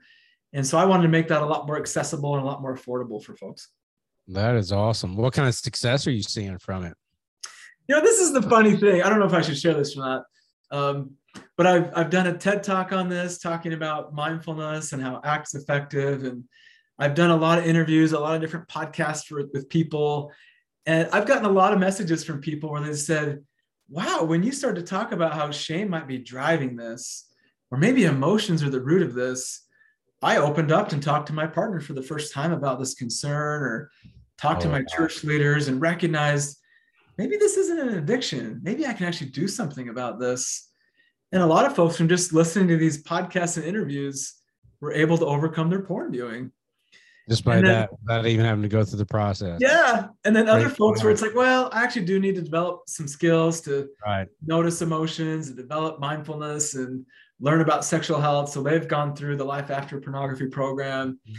And I love getting those messages where it's like, I've been working on this for years and always viewed myself as an addict. And now I'm shedding that label and I see myself as a child of God or a disciple awesome. of Christ or a husband or a wife or a father or somebody decent and wholesome. And now that I've reclaimed my identity, this need to soothe Mhm. myself by looking at porn has gone down dramatically. And for Great. me, those are some of the sweetest messages I ever hear. Praise God. That is awesome. That is awesome. Well, good. So you also have um do, do you have a book? Is that correct? Do you, Yeah, I've written a couple of books. So Okay. I did a, a companion book about how to overcome porn using these principles. And I have a new book coming out next year that my working title is um, Confessions of a Christian Sex Researcher, okay. um, where I take people into the sex lab and the research realm and take people into the chapel and hopefully to convince the world that religion and science and sexuality and faith can like play in the same sandbox and get oh, along awesome. Like all of these things can be helpful right. we can use science to and mental health to improve our faith and to improve um, our relationships and vice versa um, Right. these things can be quite complementary So do you see um in your world, especially in the, the psychology world, um, do you see definitions changing from you know years ago, you know, whether it's whether it's uh same sex attraction or transgenderism or like I hear that, you know, like the, the, the goalposts keep keep getting pushed back, pushed back, pushed back. And um is that something that you're seeing in your in your field? Um, is it do you see that changing?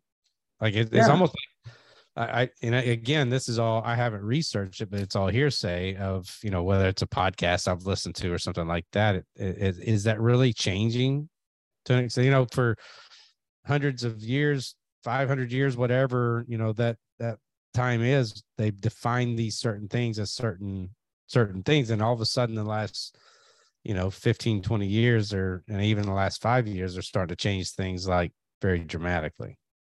Absolutely. There's definitely an evolution. So an example about pornography there used to be an academic journal called the journal of sexual addiction and compulsivity um, within the last year they changed that to the journal of sexual health and compulsivity um, because that term addiction seems to be more problematic than helpful Right. um, so that language is going to be around for a long time but they're trying to update that, that yeah we're seeing compulsion as a part of this but let's focus on sexual health um, addiction doesn't seem to be facilitating change as we would hope. Um, and it used to be, even up until the 1970s, homosexuality was a diagnosable mental health condition. Right Um, just like depression or anxiety, it was in that DSM manual. Um, they have removed that to say, actually, there's a lot of folks who are gay that are quite well adjusted and don't struggle with mental health problems. So that's no longer a mental health condition. okay And in the last edition of the DSM in, oh, let's see, 2012, 2013, somewhere in there, um, gender identity disorder uh, was still listed as a, as a mental health diagnosis. And they have since retired that one and call it more gender dysphoria. right Um, it's the same thing. There's transgender individuals that are quite healthy and well and, and well adjusted and are just experiencing discrepancies with their gender identity. So that's no longer a, a diagnosable mental health condition. And that's just in the last decade um, right that that has changed. And then terminology around um, gender identity, sexual orientation identities changes rapidly. Um, so I'm Yeah. often like trying to learn, like, oh, what's pansexual mean? What is demisexual? I'm not sure. right I try to be very respectful and it's been very humbling, I would say, as a psychologist. I, I think I had a lot of preconceived notions about what these sexual and gender identities meant. And then when I actually work with individuals, um, LGBT individuals are some of my favorite people to absolutely work with. And often there's not a, a safe space for them to understand themselves or to receive support or navigate mental health or their faith. And so that's actually maybe my favorite population to work with is religious individuals who are trans or gay and really trying to sort these identities out. And they often do it in a really quiet way. right It's not public, it's not online. Um, these are people that are just trying to figure this out. Um, so I definitely have a soft spot and a passion there. And I try to follow my Savior's lead where he went after the one that was right kind of pushed out by the flock sometimes. Um, and he served those that were often deemed unclean or not worthy by other kind of church folks. And for me, it's like that's who I'm going to sit down and eat dinner with. Um, that's who I'm going to find. That's the person hurt on the side of the road that, that needs my care Right. I don't want to walk past them. So my views have shifted quite a bit as I've just got to work with a lot of people that are just really good people trying to figure out some things that are quite complex.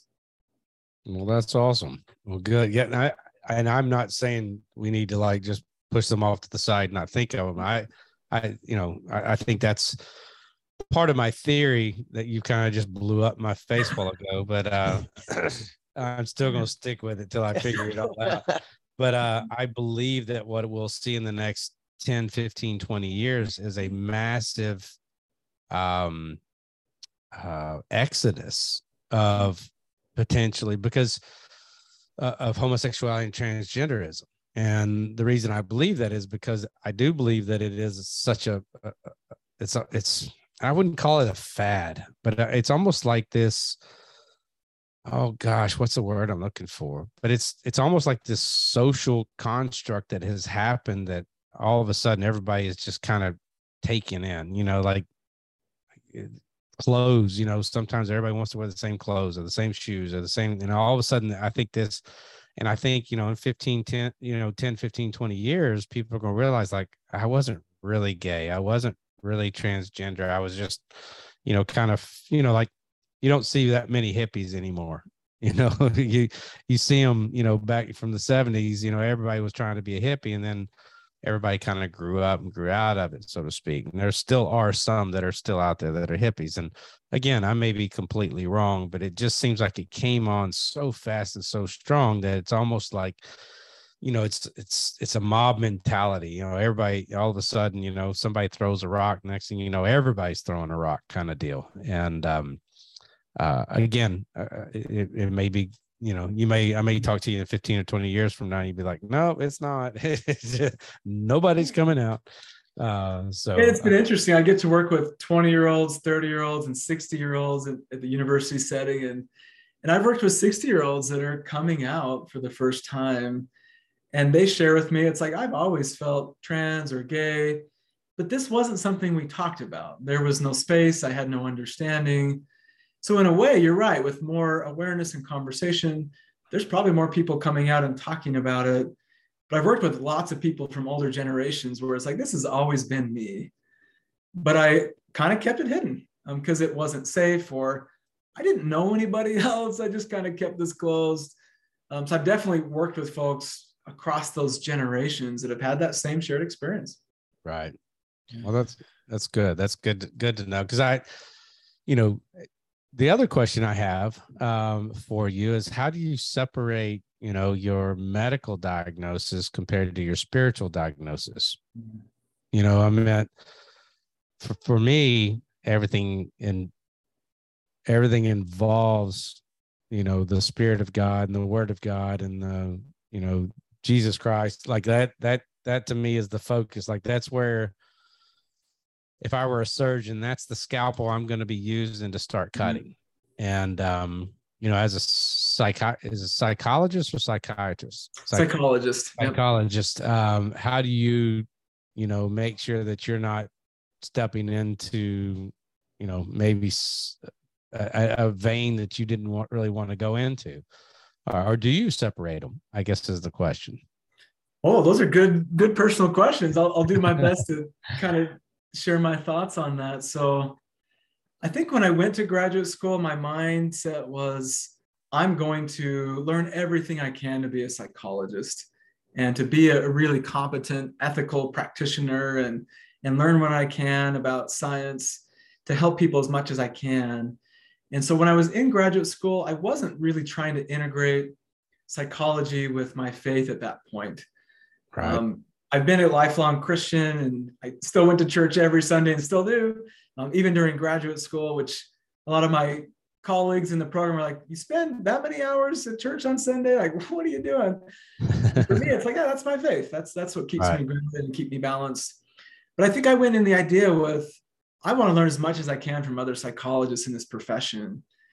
And I would say as a whole, I think psychology has a tradition of not being as respectful about religion and spirituality as, as other aspects of diversity like ethnicity or sexuality. Um, so for me, I'm like, I think we probably should respect religion too. And so for me, all those aspects of, of diversity matter. And so now that I've been practicing for a long time, I think about in many ways, my faith is so central to me. It is what grounds me. And so I think about a lot of people I'm working with are struggling and kind of lost and disoriented, and they're kind of out to sea floating around.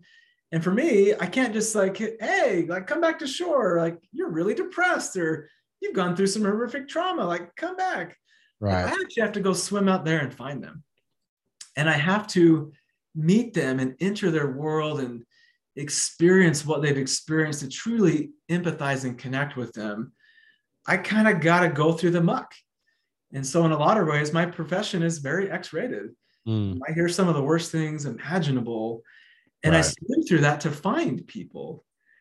And for me, what helps me get back to shore every time is my faith. Um, that it, it is on that foundation of I'm going to love God and I'm going to love my neighbor as myself.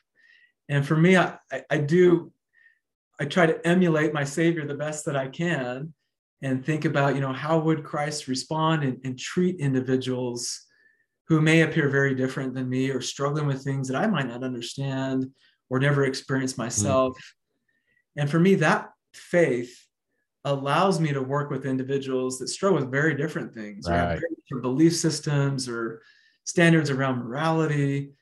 For me, I, I don't find it a challenge to work with people that are really different from me. That's good. Because of my faith.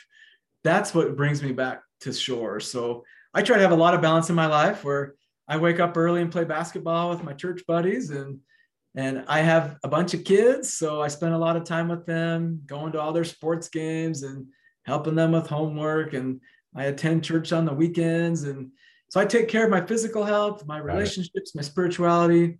And that allows me to be as a psychologist who I need to be and that is to truly care for people and empathize with whatever struggles they're going through. And for me, I've learned to love diversity and to love working with diverse viewpoints that are different than mine. For me, that gives me so much beauty. And I've learned to love a lot more broadly from a lot of my LGBT clients I've worked with and other people have experienced horrendous discrimination and oppression. It's been very humbling for me and, and taught me in so many ways to be a better Christian. And I, I, think that's interesting where I'm like, I learned how to be a good Christian in church. I think I've learned how to be an even better Christian as a psychologist, truly mm. loving people in those moments. Right. Yeah. A lot of times I'm, I'm, I, I try not to be this way, but sometimes, you know, it, it comes out very, um, you know, like we are to love the you know love everyone you know that's the whole goal of you know and i think a lot of times we get so caught up in our church that we just you know the next thing you know it's just us church folks and we're not really doing what the the mission the great commission is is that we go out and you know share the gospel with those who need to hear the gospel and love those who are unlovable and take care of those who are are in need and uh, a lot of times we forget that and yep. um, I think you know that's where you know my my one of my big problems with um, is is learning to love them without condoning what they do spiritually. Um, and that goes with anybody who walks in the church not just lgbt or transgender person. You know that's you know if if one of my brothers were you know having an affair it would be something that we would have to have to talk about. And I didn't know how you know as as a psychiatrist because I know there's some not only legal you know ramifications um, by kind of fusing those in together, but uh, mm-hmm. it could it could just take you down some places and, and kind of pigeonhole you to a place where you really couldn't work with a with a whole lot of people. So I appreciate your your honesty and your openness with that. That's pretty mm-hmm. cool. So the last thing, real quick, is that you do have an app. Oh yeah, true. Okay. Yeah. Um, so I got the app a few months ago and um, just going through it, you know, really quickly. And um, uh, I, I, I think what you've got here is a, a really cool app because uh, uh, how did you come up with the uh, like the airplane, you know, kind of uh, formulation, uh, all of that kind of, and the, the app is actually called Life After Porn, uh, pornography, not porn. Um, and it is on uh, Apple iTunes. That's what I got it off. I'm assuming Google Play as well. Yep. Okay. And so, does this actually takes you through that um, act? Uh, uh, what, what do you call it? Program tool, whatever you want to, whatever you use. So it will take you through that. It gives you journals in through it. Uh, it helps you work through a lot of your thought process, um, and it's it's a really really cool app. I'm uh, pretty impressed with it. You did a great job with it. Well, thank you. Yeah, so I, launched the Life After Pornography online program first a couple of years ago, Yeah. and and then I was approached by um, a man that created the app, or I guess he created several apps. Um, one called Intimately Us, and so he's his whole organization is called Get Your Marriage On, and so it's a Christian group that's like we need to help Christian couples have better sex and healthier sex. Right. So he created this wonderful app called Intimately or Intimus, Intimately Us, where you can download it, your partner can download it, and they actually sync. And you can Oh, learn cool. about sexual health and do a lot of fun bedroom games together. So his app has helped, I don't know how many subscribers, over 100,000. I can't remember, a couple hundred thousand folks. And so he approached me uh, a year or two ago and said, Hey, Cameron, we want to help couples overcome pornography issues and I love your online program. Let's make it into an app. And so we did create the Life After Pornography Coach app that you can get on uh, Google Play or iTunes. And so it's a simplified um, from my online program, but it's based on acceptance and commitment therapy. And there's a lot of interactive tools to increase awareness of emotions, develop willingness skills to experience thoughts, feelings, and urges, start to reflect more on your experiences with that journal. Um, there's a built-in forum, so all members can interact with each other and, and ask questions. And I do monthly office hours there to answer questions for folks. So I came up with the pilot metaphor because I realized that so many folks are on autopilot. That Right. the urges Oh, are calling good. the shots, the emotions, the, the thoughts, and oh, I'm an addict, and the addict's driving the plane. Right. I want to get people back in the pilot's chair that, that you can live your life Hmm. you can have an urge, but it doesn't have to take you off course. You can Mm, have a thought, an emotion, or memory. These storms come up in life, they don't have to push us around. right. So, with these principles, you can start to navigate towards where you really want to go. And that's the beauty of ACT. So, I tried to simplify ACT into more of a coaching model in that app. So, for a lot of people, just getting those principles and that model is enough. For others, they may need the more in-depth online program.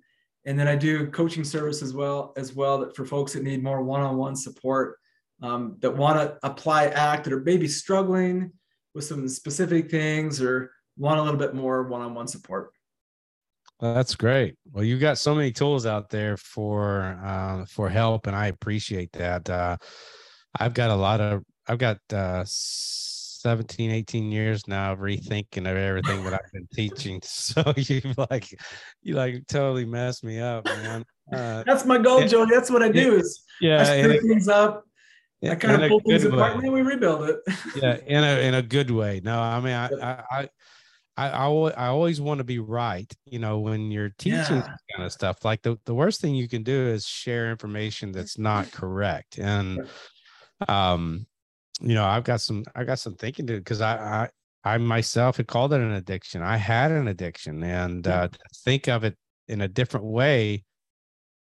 I'll be honest, man. I've never even thought twice of it being something else different other than a Yeah. sin issue. You know, I mean, I'm I'm always, you know, the, the pastor in me is always looking, oh, it's a sin issue, you know, to begin with. But um I I really like the way that you've done this. I like the the studies that you've uh, you know been able to uh, spout off to us about you know the or the lack thereof studies, and Um, I think it's really cool that you actually did a brain study or you know just you know throwing it out there and and seeing what it looked like and what it came. Holy cow dude that that is awesome. So i appreciate that. It's uh, been very insightful and uh, a very good podcast and i want to thank you so much for for doing that so. Reg- regardless of the approach, you know, of how you're addressing this, uh, we'll call it a habit, not addiction, uh, an unwanted habit. unwanted there we go. You know, there's there's one there's one interesting thing or good thing that comes out of it. You know, it's uh, and I think I don't know if I've heard you talk about this, uh, Jody, but I, I know you know this analogy.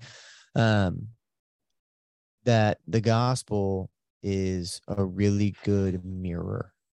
You know, it's a great mirror to where um, you can see how messed up you are. There's a quote um, from C.S. Lewis that I really like. This is a um, direct quote, but it's pulled from a much larger quote. You can go check it out. But um, no man knows how bad he is until he tries very hard to be good. Mm-hmm. Um, there's a there's an interesting thing that comes from you know fighting this quote unquote fight fighting those urges and i and i know um, uh, part of that is us not uh, fully understanding you know where those urges are coming from but the thing that it does really help us understand is how great God's grace is. And we go back to Paul and they say, you know, well, Paul, what happens if I if I sin? He's like, well, then grace will, you know, increase. Well, what if I sin even more? Then grace will increase. Well, shoot, we should go on sinning, you know, that way grace may abound by no means. Mm, you know, may it not be. Yeah, may it not be. Um, so you know, just to encourage people who are listening to this and saying, "Hey, maybe this is something that's saying, oh, you know, there's maybe there's, there's a new option, or uh, this is, you know, something that can fix the the problem." Uh, the problem is a heart issue. Mm-hmm. You know, the problem is we are we are born into sin. The problem is that that sin is a great reflection of how messed up we are. Um, this is an awesome approach of of maybe attacking some root problems um, of emotion and and what your triggers are. As you guys were chatting, I was reading up a little bit on ACT and just seeing kind of like the approach and whatnot there's a lot of information out there on it. You guys check it out. And um, this was encouraging uh, for me. That's no secret. Like this, like sexual temptation is one of the things that I've struggled with my entire life, not only pornography, but just sexual temptation in general. And um, it's a, you know, it's an, it's an unwillingness to bow your life to the king when you're mm-hmm. seeking out affirmation outside of, of him. And um, this, this was great. Yeah, like Jody said, it's a great podcast, man. Good stuff. Good. Awesome.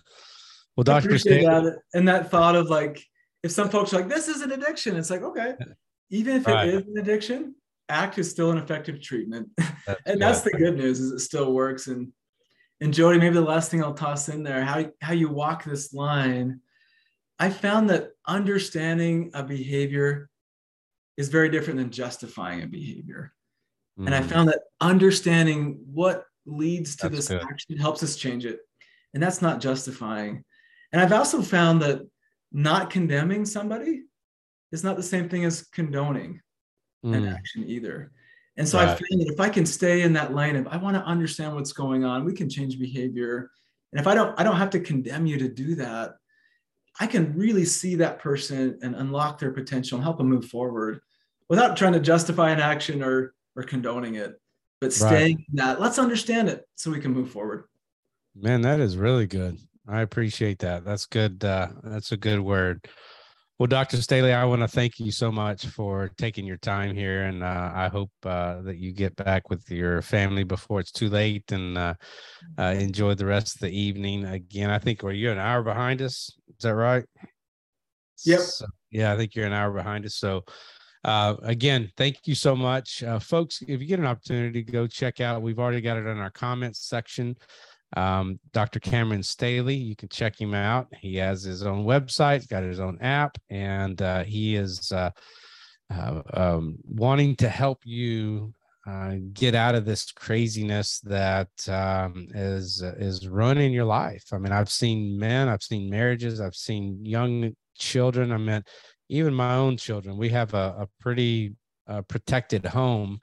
And uh, even my twins, um, you know, around seven, eight years old, you know, found pornography on an iPad that wasn't supposed to have any service on it, but somehow it got service on it. And uh, the next thing you know, they're they're seeing stuff that they shouldn't have been seeing at seven years old. So uh, I think the last study that just came out was the average age was between seven and eight for first viewing of pornography.